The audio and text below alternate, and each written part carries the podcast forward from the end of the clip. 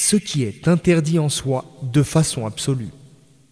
Ce sont les choses qu'Allah a prohibées pour elle-même qu'il est interdit de vendre, d'acheter ou de louer. On ne peut pas non plus participer à leur production et à leur diffusion auprès des gens. Exemple de ce que l'islam a rendu interdit en soi de façon absolue. Le chien et le porc. Le cadavre d'un animal ou une partie du cadavre. Les boissons enivrantes et alcoolisées.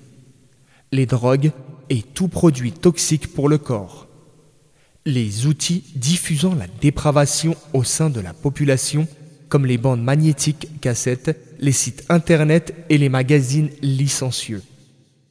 Les idoles et les représentations des divinités adorées en dehors d'Allah.